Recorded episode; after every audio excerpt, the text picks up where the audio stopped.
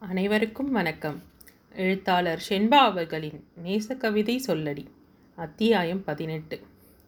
அடுத்து வந்த நாட்களில் பாவனாவிற்கு பள்ளி இறுதியாண்டு பரீட்சைகள் முடிந்துவிட பாபுவுக்கும் கோடை விடுமுறை ஆரம்பித்துவிட்டது. வருணின் கைக்கட்டு அவிழ்க்கப்பட்டு சில பயிற்சிகளும் சொல்லிக் கொடுக்கப்பட்டு அதை தொடர்ந்து செய்து கொண்டிருந்தான்.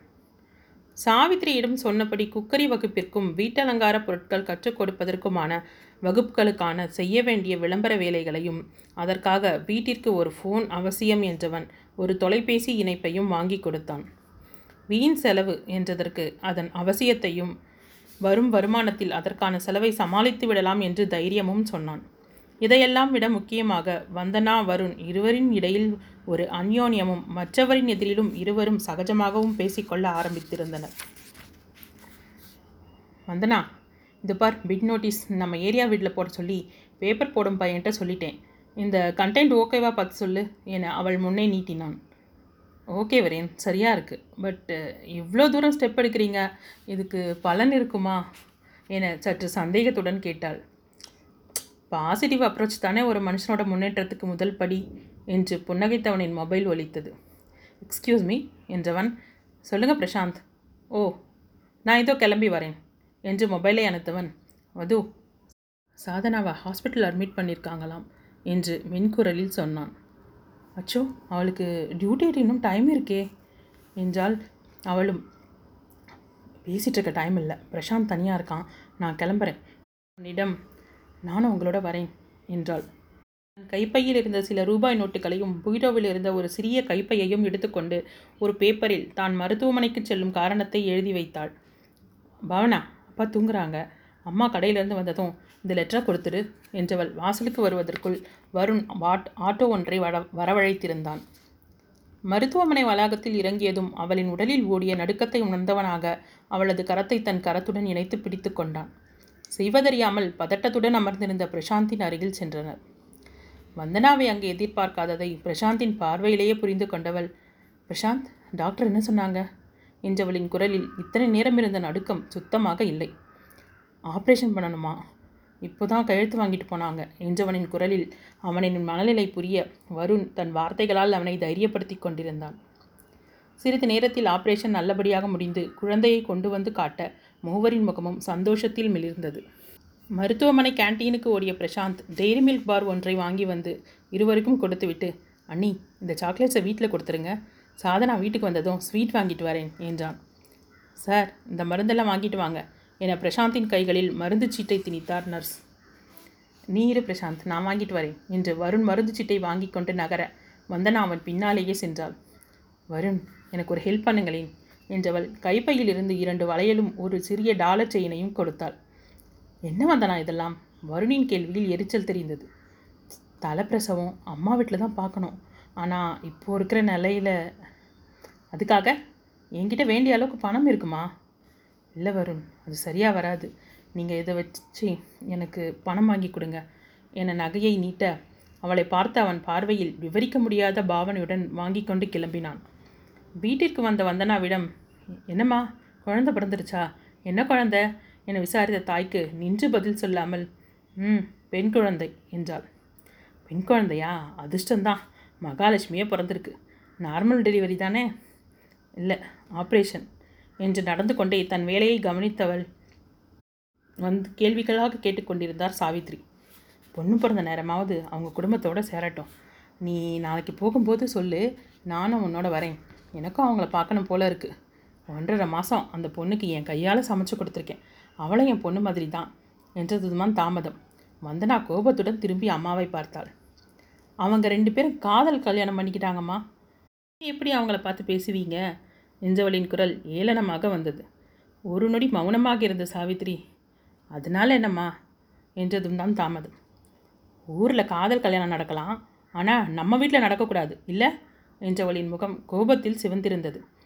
இத்தனை சொந்தமும் இருந்தும் தன் தங்கை ஒரு அனாதையைப் போல கிடப்பதை பார்த்துவிட்டு வந்தவளுக்கு சொல்ல முடியாத வேதனை வாட்டியது. பெற்றவர்களிடம் எத்தனை நாளைக்கு மறைத்து வைப்பது? எத்தனை நாட்களுக்கு குற்ற உணர்வுடன் வருந்துவது? என்று நினைத்தவளுக்கு தன் மனத்திலிருந்ததை எல்லாம் கொட்டத் துவங்கினாள். இப்போ சொல்கிறேம்மா கேட்டுக்கோங்க. இத்தனை நாள் சமைச்சு கொடுத்தீங்களே அது யாருக்கு தெரியுமா? உங்கள் வயிற்றில் பத்து மாதம் சுமந்து பெற்ற உங்கள் மக நம்ம சாதனா என்றதும் சாவித்திரியின் முகம் சிரிப்பு அழுகை சந்தோஷம் என்ற கலவையான முகபாவனையை காட்டியது. வந்தனா உண்மையாவா சொல்கிற நம்ம சாதனாவா ஏம்மா இத்தனை நாளாக இதை என்கிட்ட சொல்லலை? என்றவரின் தாயுள்ளம் பதைத்தது. தன் மகளையும் பேத்தியையும் காண துடித்தது. எப்படிம்மா சொல்லுவேன்? அவளை இந்த வீட்டுக்கே வரக்கூடாதுன்னு அப்பா சொல்லிட்டாரே. அவன் என்னம்மா தப்பு பண்ணா? அவனுக்கு பிடிச்சவனை கல்யாணம் பண்ணிக்கிட்டா. அவன் உங்ககிட்ட சொல்லாமல் கல்யாணம் பண்ணது தப்பு தான் இல்லைன்னு சொல்லலை. அதுக்காக அவளை எப்படிம்மா நம்ம ஒதுக்க முடிஞ்சுது? இத்தனை நாளாக எதை எதையெல்லாமோ நினச்சி நீங்கள் வெறுத்துருக்கலாம். ஆனால் இன்றைக்கி அவங்க பெரியவங்களோட அரவணைப்பு இல்லாமல் தனியாக தடுமாறி நிற்கிற இந்த நேரத்தில் அவங்க அறியாமல் செஞ்ச தவறை மன்னிச்சு அவங்கள அரவணைச்சிக்கிறது தப்பு இல்லை அவங்க செஞ்ச தப்புக்கு இத்தனை நாள் அனுபவித்ததெல்லாம் போதாதா? அவங்களுக்கு தண்டனை என்ற பட்சத்தில் இது சரின்னா வச்சுக்கிட்டாலும் தாத்தா பாட்டி பெரியம்மா சித்தி மாமான்னு இத்தனை உறவு இருக்குது இதெல்லாமே இருந்தோம். அந்த சின்ன குழந்தை அது என்னம்மா தப்பு பண்ணுச்சு? நீங்களாக ஒரு மாப்பிள்ளை பார்த்து கல்யாணம் பண்ணியிருந்தா கூட சாதனா இவ்வளோ சந்தோஷமாக இருந்திருப்பாளான்றது சந்தேகம். காதலிச்சவங்க கொஞ்சம் பொறுத்து இருந்திருக்கலாம் உங்ககிட்ட நேரடியாக சொல்லியிருக்கலாம். அவங்க காதலிச்சது கூட உங்களுக்கு பெருசாக தெரிஞ்சிருக்காது. ஆனால் உங்களுடைய கோபத்துக்கு காரணம் ஏன் கல்யாணம் நின்று போனது தான் ஆனால் அந்த கோபம் எனக்கு கொஞ்சம் கூட இல்லைம்மா. பிறந்தவங்க மேலே எனக்கு இருக்கிற பாசத்தை விட எங்களுக்கெல்லாம் உயிர் கொடுத்து வளர்த்த உங்களுக்கெல்லாம் உரிமையும் பாசமும் அதிகமாக தான் இருக்கும். கோபத்தால் பூந்தோட்டமாக இருந்த நம்ம குடும்பம் வாடி போகிறத என்னால் பார்க்க முடியலம்மா என்று தன் மனக்குமுறலை வெளிக்காட்டிய வந்தனா. கண்களை துடைத்தபடி திரும்ப அங்கே வாக்கரை பிடித்தபடி நின்றிருந்த தந்தையை கண்டதும் மௌனமாக தலையை குனிந்து நின்றாள். அவளை நோக்கி வந்தவர் ஏம்மா தலையை குனிஞ்சு நிற்கிற எவ்வளோ அழகாக பேசுகிற என் மகன் வந்தனாவான்னு எனக்கே ஆச்சரியமாக இருக்குமா? நீ இந்த அளவுக்கு பேசுவியா என்ன? என்றவருக்கு நிற்க முடியாமல் தள்ளாட அப்பா என பிடிக்க வந்தவளை பார்த்த பார்வையில் அவள் அப்படியே அசையாமல் நின்றாள். தன் கணவரை கைத்தலாங் கைத்தாங்கலாக பிடித்து ஈசிச்சாரில் அமர வைத்த சாவித்ரி குடிக்க தண்ணீர் கொண்டு வந்து கொடுத்தார். குடித்து முடித்தவர் பிள்ளைங்களை பெற்று வளர்த்து படிக்க வச்சு ஆளாக்க தெரிஞ்ச எங்களுக்கு அவங்களுக்கான வாழ்க்கையை அமைச்சு கொடுக்குற வரைக்கும் ஒரு பயம் இருந்துக்கிட்டே தாம்மா இருக்கும். பொண்ணை பெற்றவங்களுக்கு கூடுதல் சுமை. நம்ம வளர்ப்பை யாரும் கண்டபடி பேசிடக்கூடாதுன்ற பயம் ஆனால் வீட்டு நிலவரமும் பெற்றவங்களோட கட்டுப்பாடும் உங்களுக்கு புரியறதே இல்லை. உங்களுக்கெல்லாம் பார்த்து பார்த்து செய்கிற எங்களுக்கு தெரியாதா? எந்த நேரத்தில் உங்களுக்கு என்ன செய்யணும்னு? காதலிக்கிறது தப்புன்னு சொல்லலை. அது உண்மையான காதல் தானான்னு எத்தனை பேருக்கு தெரியும்? செஞ்ச தப்பை மன்னிக்கக்கூடாதான்னு கேட்டியே. இவ்வளவு பெரிய வேலை செய்ய எங்கிருந்து தைரியம் வருது? வீட்டில் பெற்றவங்களையும் கூட பிறந்தவங்களையும் ரெண்டாம் பட்சமாக ஒதுக்கி வைக்க சொல்லுது. அந்த தைரியம் தானே என்னை இப்படி ஒடுக்கி உட்கார வச்சுருக்கு? ஒவ்வொரு நாளும் நீ வேலைக்கு போயிட்டு வீட்டுக்கு வர வரைக்கும் என் உயிரை கையில் பிடிச்சிட்டு இருக்க. இந்த அவஸ்தையை எதுக்கு கடவுளே எனக்கு கொடுக்குறேன்னு எத்தனை நாளைக்கு வேதனைப்பட்டிருப்பேன்னு தெரியுமாம்மா உனக்கு?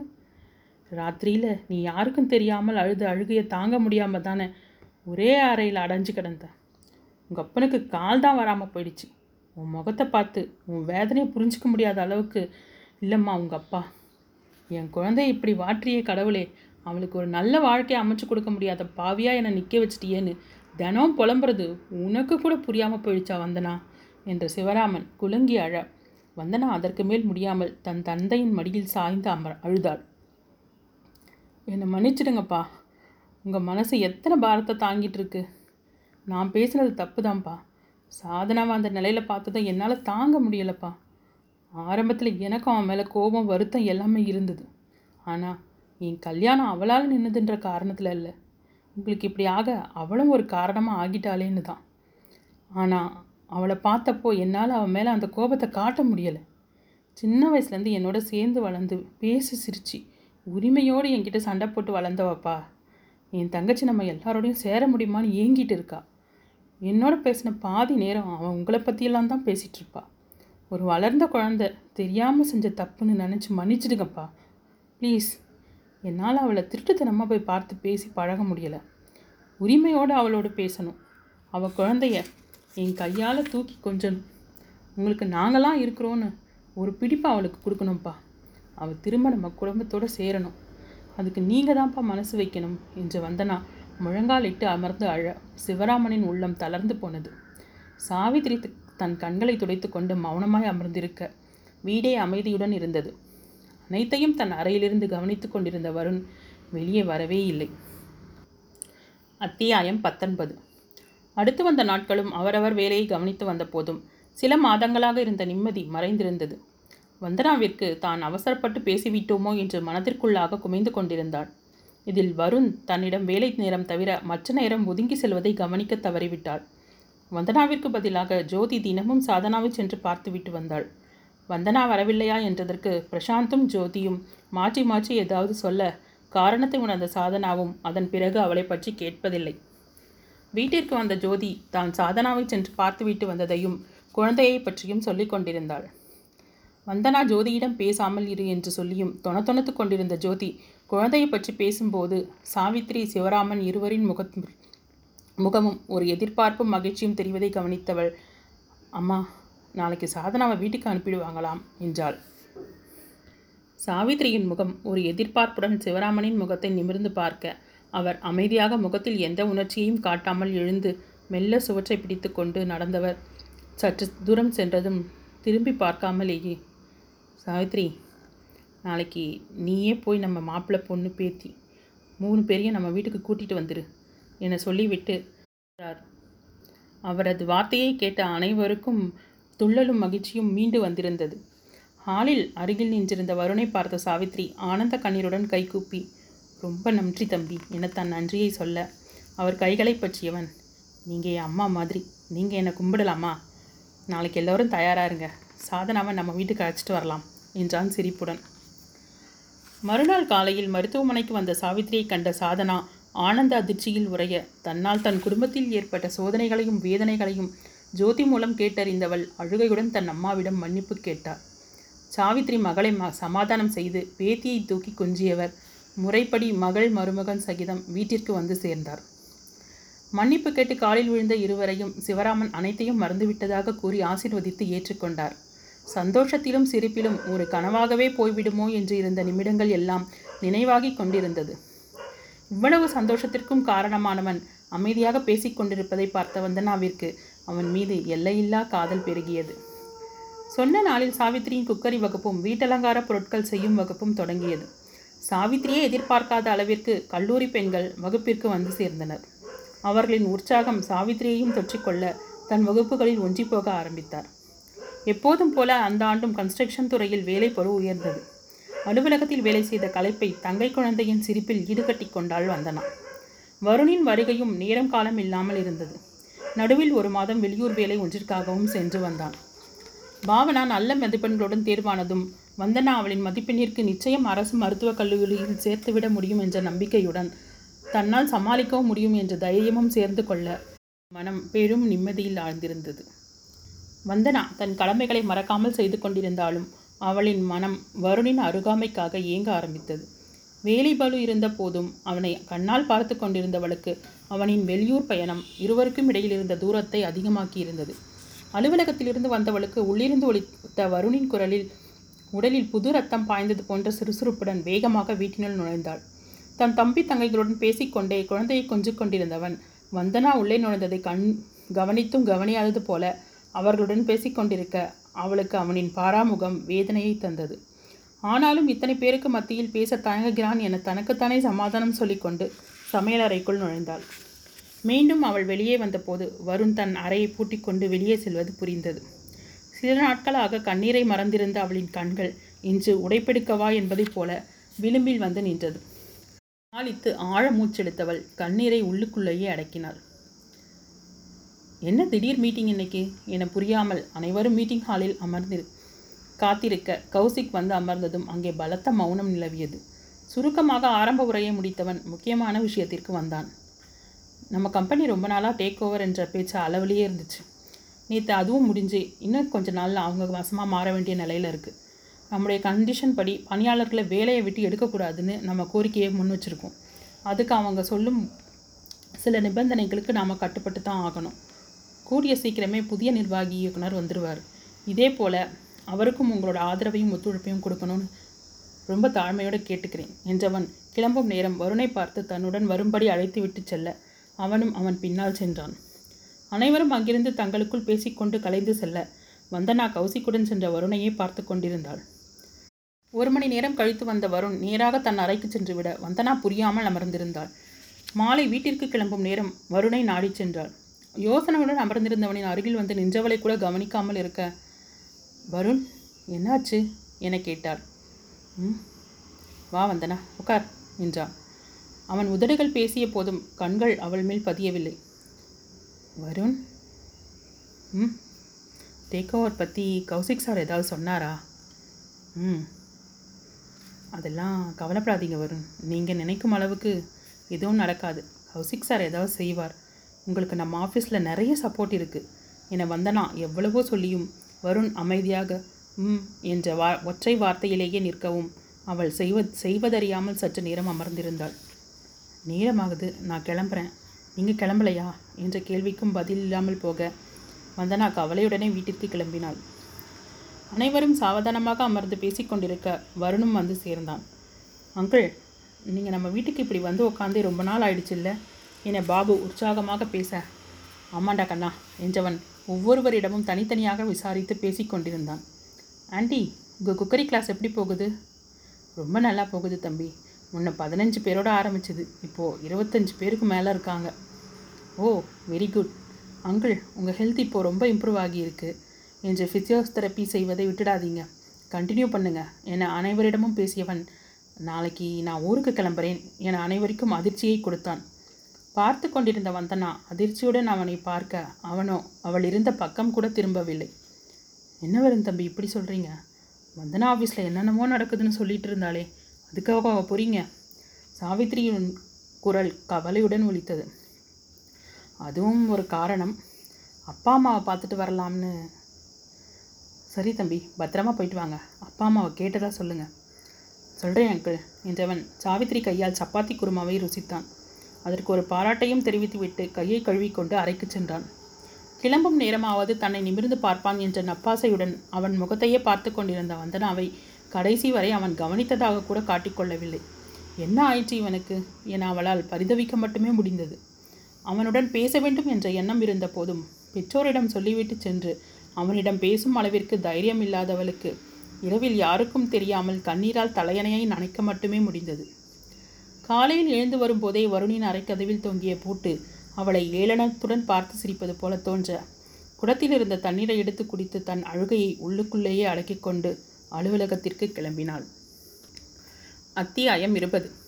முழுதாக பத்து நாட்கள் ஓடிவிட இத்தனை நாளில் அவளை தொலைபேசியில் கூட தொடர்பு கொள்ள முயலவில்லை. இரண்டு நாளில் புதிய நிர்வாக இயக்குனர் பொறுப்பேற்க வருவதாக அனைவருக்கும் தகவல் தெரிவிக்கப்பட்டது.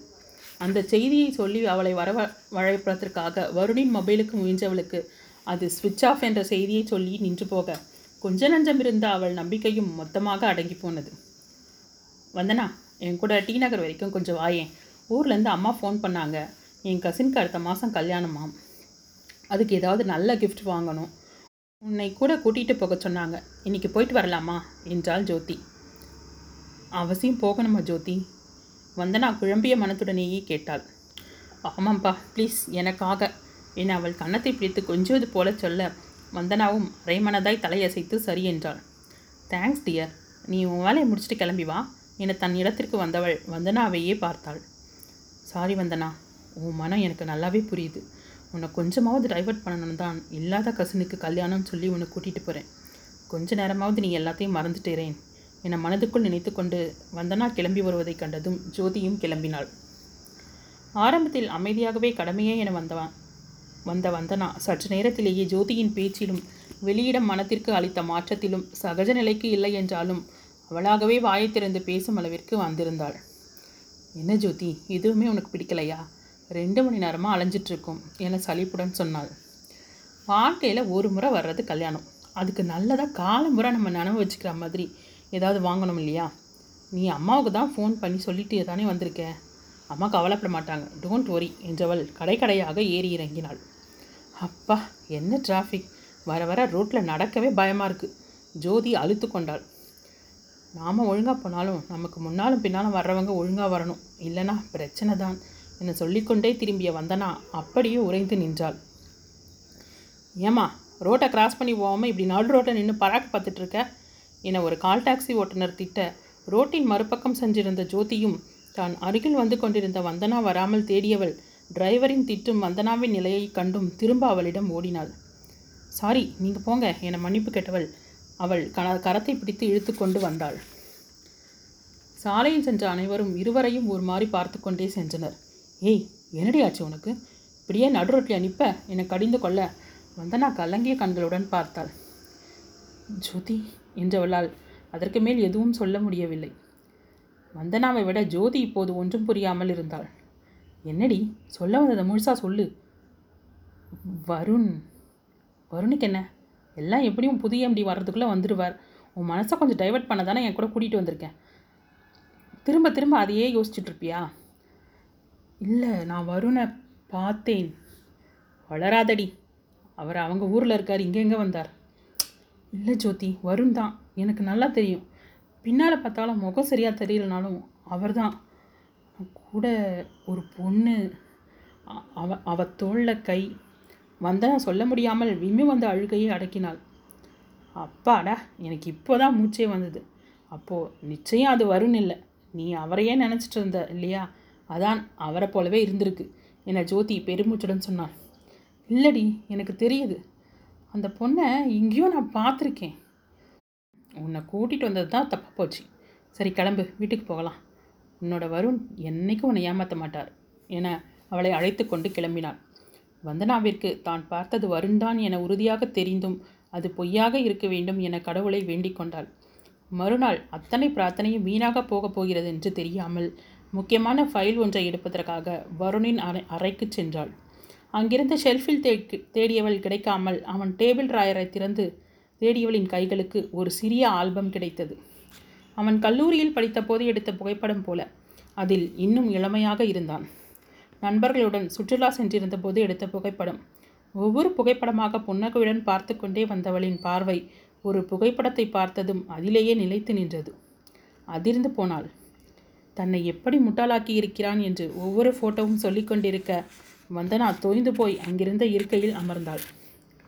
மாப்பிள்ளை கோலத்தில் இருந்த கௌஷிக்கின் தோளில் உரிமையுடன் கைப்போட்டு சிரித்து கொண்டிருந்த வன்று வருணின் புகைப்படம் தன்னுடைய நிலையை பார்த்து சிரிப்பது போல தோன்றியது அவளுக்கு. வந்தனாவிற்கு எல்லாம் புரிந்து போனது. நேற்று பார்த்தது வருணிதான். உடன் வந்த பெண் முகம் பரிச்சயமாக தோன்றியது ஏன் என புரிந்தது. அவள் கௌஷிக்கின் மனைவி. அப்படியானால் வருண் கௌசிக்கின் மைத்துனன் அதனால்தான் அவனுக்கு அடிபட்ட போது இருவரும் வீடு தேடி வந்த காரணம் புரிந்தது. இவ்வளவு நெருங்கிய சொந்தம் என்பதால் தான் கௌஷிக் வந்திருக்கிறான் என நினைத்து உதடு சுழித்தாள். தான் எப்படி ஏமாற்றப்பட்டிருக்கிறோம்? என உணர்ந்தவளுக்கு உடலே தீயாக எரிந்தது. கடைசியில் கௌசிக்கும் இதற்கு உடந்தையா? எதற்காக வருண் இங்கே வர வேண்டும்? என்னுடன் பழக வேண்டும்? என் குடும்பத்திற்கு உதவ வேண்டும்? என்னை ஏன் ஏமாற்ற வேண்டும்? ஏமாற்றினான். ஆமாம் ஏமாற்றி விட்டான் அந்த ஒரு நிமிடம் வந்தனாவிற்கு வருணின் மீதிருந்த நம்பிக்கையெல்லாம் காற்றோடு கரைந்து போனது. அவன் மீதிருந்த அளவு கடந்த காதல் அப்படியே வெறுப்பாக மாறியது. தன்னிடம் அத்தனை அந்யோன்யமாக இருந்தவன் ஏன் இப்படி செய்தான்? எதற்காக செய்தான்? குறிப்பாக தன்னிடம் எதற்காக காதல் நாடகம் ஆட வேண்டும்? வந்தனாவிற்கு தலையே வெடித்து விடுவது போல் வலித்தது.